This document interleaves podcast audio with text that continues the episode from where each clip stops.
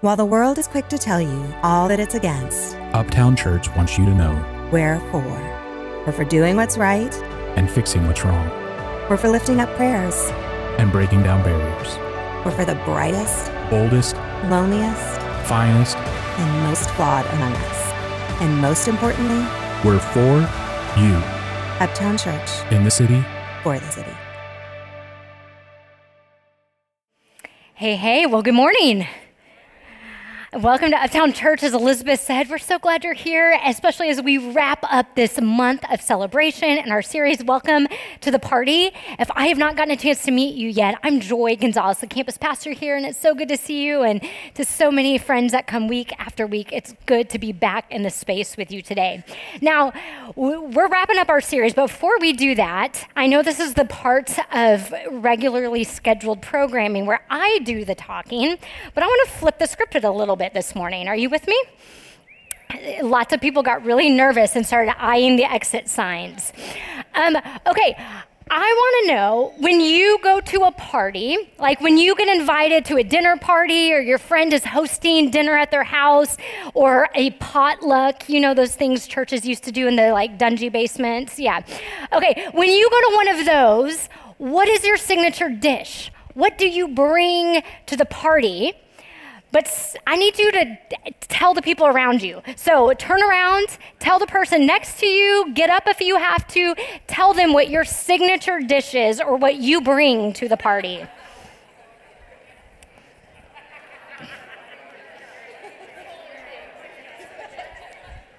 Okay, okay, okay. It got quiet here for a minute. How many of you bring like the cookies? You're like dessert. Oh yeah, yeah, yeah. Okay, mashed potatoes in the room representing anybody, anybody? Yes, I see you. Okay, anybody like me, you get to bring the rolls. You know, the thing you pick up at the store that you really do nothing with? Yes. Okay, that question is everything today. Because this whole notion of the church being a party or welcome to the party hinges on that question what do you bring to the party? See, you and I, when we get invited to come to somebody's house or to a party, what's one of the first questions we ask? Most of the time, it's who else is coming? Is it worth me coming to the party? is that person going to be there or not? But the second question, or for some of us, the first, is what can I bring? How can I help with a party? Maybe you're a helper and you're like, I'll come early, I'll set up, I like to decorate. Anybody that person? You can come to my house for dinner, okay? You got to bring everything though. Um, yeah, we intuitively know that the best parties, or maybe what makes a party great, is what we have to contribute. It's the parties that we participate in that are better for us and better for everyone else. And the same is true with the church. Now, uh, let me back up. If you haven't been with us the last few weeks, we are doing this series not just in commemoration of our two year birthday, but we're doing this series, Welcome to the Party, because we believe the very best metaphor for the church or image of the church is a party. Now, many of us, that's not the version of church we grew up with or we heard of. You know, we, when we think of church or our past experiences, we think of, you know, having to follow rules or not fitting in or shh, shh, be quiet. You can't say that in church or you can't talk in church. That's like the first thing we tell kids at church is shh. We kind of have these versions that oftentimes come off as unappealing or uncomfortable or not very warm, actually kind of cold. But when we see Jesus interact and do his whole ministry, you see Jesus always coming from a meal or going to a meal, showing up at parties. Like we talked about last week, Jesus' first miracle is at a party, is at a wedding banquet celebration. And so we think that we need to do a little reclaiming of what God's vision for the church truly is. And when we look at Jesus' life, the best picture is that of a party. It's that dinner party that you go to and you stay way later than you thought because the conversation is just flowing. You can't get enough, the energy is there. Or it's like that event that you go to that you had like little expectation for, but then you walk in and you are blown away and in all the best ways and you can't get enough. It's like that great wedding reception and celebration where you dance the night away and there's so much joy and anticipation present for this new family, this new life that you've just witnessed be created. What if that is the image that God had in mind when God birthed this group of people, this group called the church? We think so. So, we've been looking at the characteristics of a really great party and comparing that to what the church should be like. And if you were here the first week, uh, Pastor Elizabeth kicked us off and she said the best parties are the ones that embrace the Spirit, the more the merrier. That whoever will come and everyone that will come are, is welcome. And so we think the church is better when everyone is invited to the table and everyone gets to party together. Not an exclusive party, but an inclusive party. The, the thing she noticed about that is that if everyone's going to be invited to the party, someone has to invite them. Then not only is everyone invited, but everyone is an inviter. And the best parties embrace the spirit of that invitation and calling more people to participate. Because what's good for us is only really good if it's good for everybody else, too. Amen? And then last week we talked about why do we even celebrate in the church. I mean, when it seems like sometimes our world is so broken and our own lives can be broken when we walk into this place. I mean, how many of us have walked into a church or into our work environments or with friends and somebody asks you, Hey, how are you? And what do you say? Good, I'm fine. And you're like, If you only knew. That we can embrace the spirit of celebration in the church, not because we're putting on a mask and lying to ourselves and being naive about the world around us or even our own experiences, but because we know what's possible when people gather in Jesus' name. We know what's possible when we come together as the people of God, and that's this.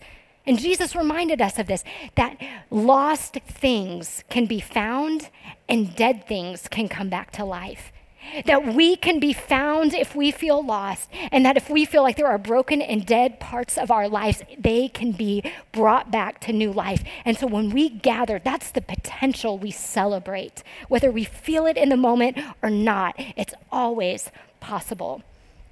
But I want to wrap up today on that question what do I bring? Because the truth is, no party, no party the church or otherwise, is good if you don't participate. The, a party requires all of us to, to bring something and to participate in it. Have you ever gone to that party? And if you're like me, I am a natural introvert. And so sometimes you can find yourself standing in the corner and you're like, okay, this is my safe zone. And this has happened to me multiple times. I'm like in my corner, I'm like, I look like I'm doing something right. And I look over and I'm like, everybody else is in their corner too. And then you kind of feel bad. You're like, well, maybe I should get out of my corner because eh, the party's only good if we're interacting, if, we, if we're present, and if we're participating, and then if we bring something. And that is more so true of the church than maybe anywhere else you go. The church needs you for it to be a great party. Here's the thing many of us many of us have kind of been taught to engage with the church, kind of like we engage with our meal times. And, and, what I mean by that is, in our culture, we have become more and more accustomed to, and there's statistics that show this, more accustomed to takeout, delivery, and fast food, where we are getting our meals on the go, eating it in bits and pieces, and engaging with it very sporadically. In fact, statistics show, and The Atlantic did a study on this about five years ago, that our increase in consuming fast food is going up. But the one thing that we actually need more than anything in our life is to have meal, actual meal times in our homes with other people. In fact, this study said if you want to know what is the number one predictor of children's success in their life, look at how they eat. Look at how they eat. And you're like, no, no, look at their, their friends, the shows they watch. I mean, they said, no, no, no. The number one predictor of success for children is frequent family meals around a table, eating food with family and people in their life that care for them. And the same is true for you and I, because the more that we consume fast food, delivery, takeout, eating in bits and pieces on the go rather than actual meal times, the unhealthier we get. And the same is true of the church. Oftentimes, we engage or we've been told to engage with the church in that sort of fast food mentality. We get bits and pieces. You don't even have to show up in the room. You can, you can kind of take it to go with you wherever you are and consume in bites and pieces without engagement or interaction and even being present, right? But just like it impacts our health, our physical health and our mental health when we don't have meal times. So when the church becomes that kind of consumer driven experience, our spiritual health suffers for it. And the health of the church suffers for it because the lifeblood of the party is the people and the people participating together. That's why we do things like community groups because they matter so much. It gets us not zipping by each other, but sitting in a circle and looking face to face, shoulder to shoulder with each other. Even when we come in, sometimes we can bring that fast food mentality with us. You know, you know, order what you want, maybe leave a tip as you leave, and maybe you like what the preacher gave you to eat that day, maybe not. You just leave it on the table and go. And I do want to say, real quick, caveat with this. I am not saying this to make anyone feel guilty. You're like, I don't think so, because I'm feeling pretty bad. Um, there are seasons and times in our lives when we come even to the church and we, we consume when we feel like there's not much or we're not in a season of contributing, just like there are seasons of our lives when fast food is the only thing getting us by. A few years ago, uh, my sister had my nephew, and he was born with a ton of health issues and spent the first nine months of his life in the hospital. And my sister and brother in law lived at the hospital. And I remember every time I would come to visit, come down to Dallas before I moved back and, and then visited them in the hospital, one thing that stuck out to me was how much fast food was eaten in that lobby, how much fast food was disposed of in the lobby trash cans. But it was because that was how we and everybody there was surviving in that season. Yes, it wasn't the ideal, but it was the choice between eating or not was fast food. And if the choice is between eating or not eating, fast food suffices, right? And so please hear me say this we're talking about this vision, this greater vision of the church. But I know, God knows, we all know that there are times when we come and it is bits and pieces and it's consuming because it might be survival right now, and that is okay. God shows up in every space of our lives, and His grace is more than enough. But when the early church leaders talk about the church, I, I want to talk about the big vision. And so go with me for the next few minutes. That's what we're talking about this big vision of the church where we have something to bring. And the first, one of the very first leaders of the church, the Apostle Paul, he gives us this picture of what the church looks like. And he, he says this, and I love it. It's in 1 Corinthians 12. He says, There are different kinds of gifts that everyone has, but the same Spirit distributes them. There are different kinds of service different ways people contribute, but it's the same Lord who inspires and gifts everybody in their contribution. And he's telling us the big vision of the church is that God has given gifts to each one of us, to you and to I, so that God can work through us to achieve God's mission in the world and, and host this celebration, this party. And if that word gifts is new to you, basically gifts and graces, we kind of use that language. That is simply that God has given you the ability to do something in which God's grace, God's goodness, God's love is shared with other people. That's it. Maybe you have the gift of hospitality. You can go into a room and you don't know a stranger. That's a gift. Maybe you are the person that you can invite anybody and everybody, and they will take your recommendation and come. That's your gift. And God can use that here in the church to work through that gift and through you to continue to reach people so they know they're welcome to the party. And Paul goes on and he says this He says, There are different kinds of working, but in all of them, all of these gifts, and in every person, it is the same God at work. There's no distinguishing someone has a better gift or someone participates or contributes or has something better to bring than somebody else. He says, no, no, no. All gifts are needed, all gifts are valued, all are given by God, and they are for the common good of everybody. In other words, God made you good at something for the good of everyone. Whatever you're good at, God can use for the good of everyone. And that's Paul's vision of the church. And he kind of wraps up this conversation in verse 12. He says, just as a body, he says, the image of our physical body, though it is one, it has many parts. And all its many parts form one body. He says, So it is with the church. So it is with Christ. We are all baptized by one Spirit so as to form one body, one community. But like your body needs the use of every part, so the church needs the use of every part to function as God has created and made it to function.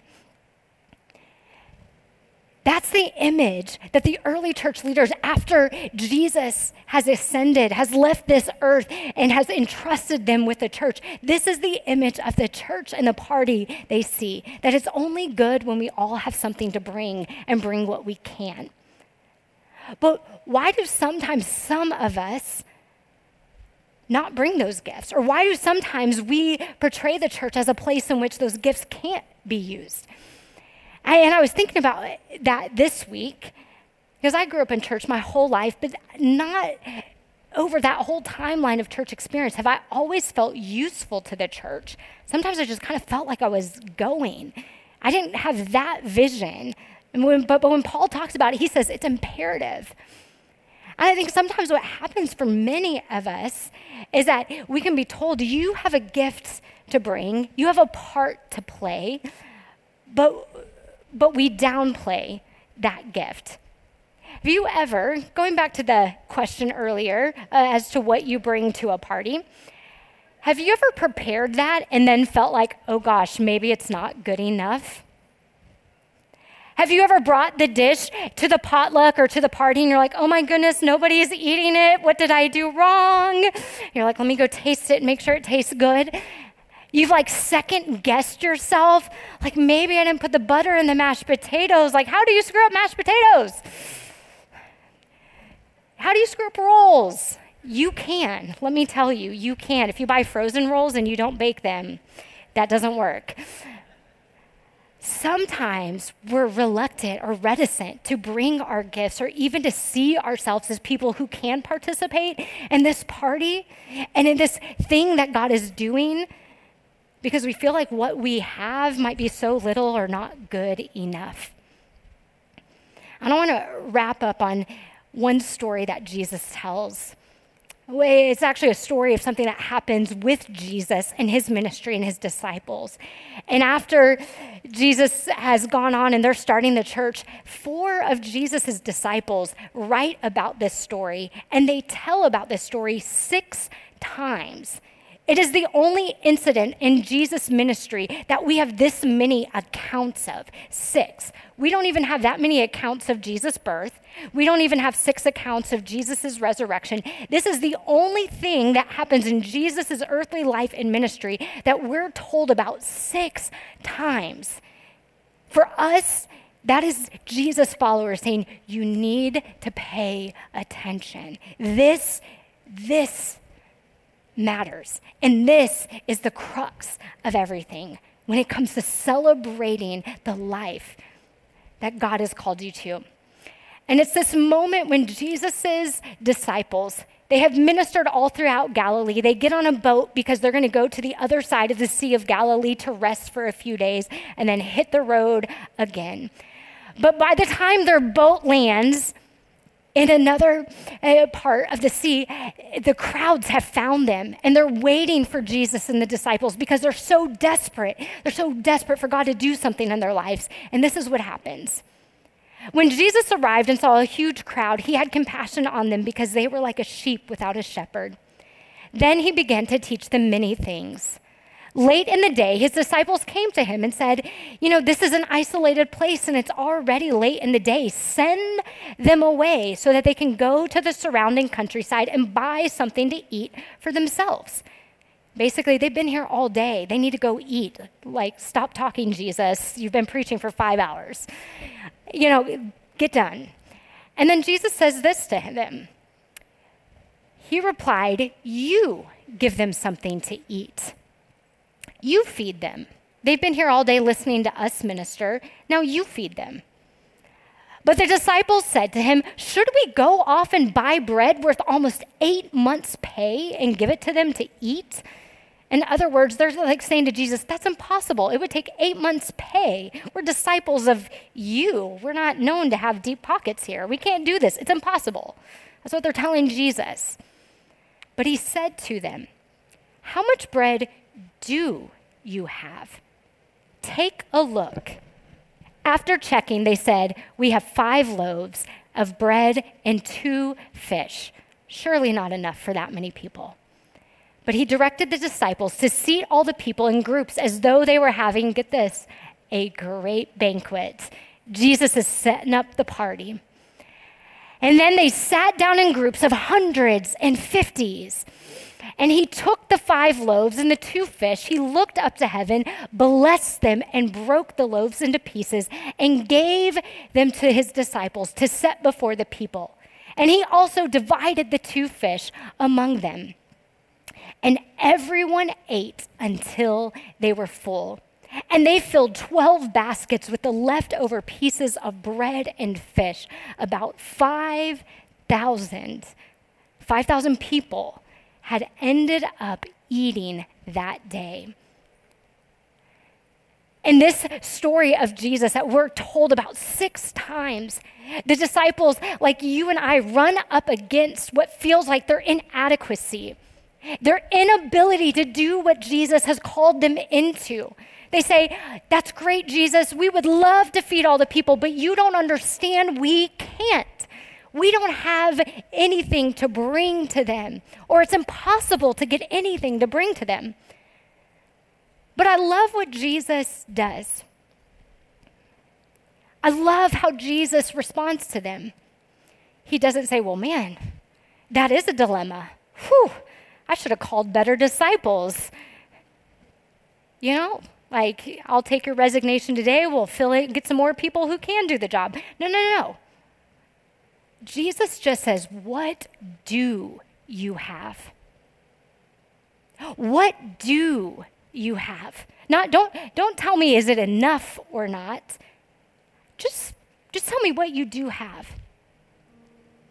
And I love that in that moment. That's not Jesus correcting them, reprimanding them, like getting on to them. Jesus isn't annoyed with them. That's a moment of compassion that Jesus has for them. He said, I didn't expect that you would be God. I'm the one who does the miracles around here, but I just asked, What do you have? And him asking that question, he doesn't write off his disciples. He actually elevates their status because he believes they have something to give. He sees them as participants in, in the kingdom of God. Whereas they feel so inadequate, whereas they feel like they've got nothing, whereas they might feel tired and broken, he says, Oh, no, no, no. I see who you are. I know you. And let me tell you, you didn't choose me, I chose you because I know who you are.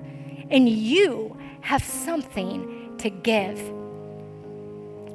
See, Jesus never asks them if they have enough. Jesus only asks them what they do have because Jesus knows what he's about to do and he works a miracle in what little they have to make it much.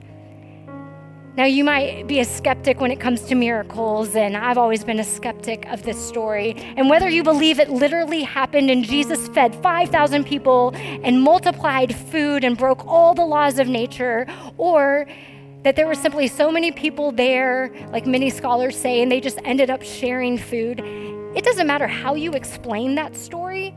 It's a miracle nonetheless because Jesus starts with what little is offered and makes much of it. And it's the same with you and I.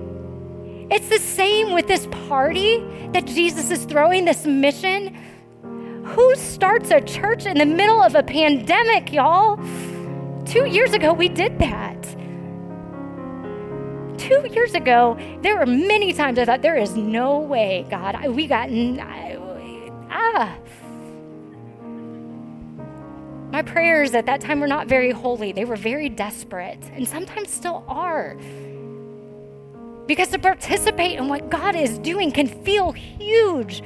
How are we going to reach an entire city and beyond with the good news that Jesus is for people, not against them? The church hasn't been spreading that message for a long time, so how are we going to come and really change the tide? And Jesus says, What do you have? I didn't ask if you had it all figured out. I didn't ask if you could write all the checks. I didn't ask if you knew everything to do. I didn't ask if you were a top strategist in church planting and new organization starting in Dallas. All I ask is for you to come to the party and what you have. See, our partnership with God is never dependent on our ability, but only our willingness to say yes. The only thing that ever hinders God being able to work through a group of people or a person is if we say no. Never our ability. Our need doesn't hinder God, but our no will. God just says, Would you be willing to show up and participate? And watch me make much of little. I'm the one who works the miracles here, but I need people to show up and participate. Friends, we need you. The party is continuing. It's been good for two years, but God has so much more in store for this city and beyond. There are so many people who are waking up on Sunday morning. 70% of the city does not even go to church. And maybe it's because they don't know there's a place that they could go and be invited to or be accepted at. There is work to be done. There is a party to celebrate, and it's going to take every single one of us.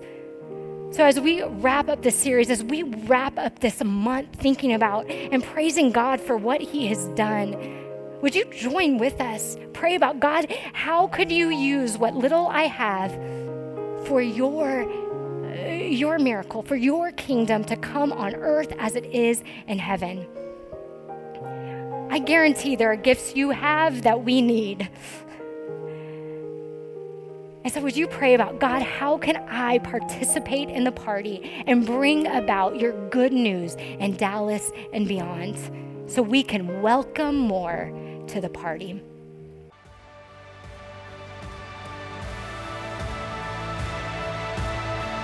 Thanks for listening today. Want to connect with Uptown Church? Visit uptownchurchdallas.org or follow us on Instagram. And be sure to join us on Sundays at 10 a.m. for in person worship at House of Blues in Dallas. God is with you, God is for you. Go in peace.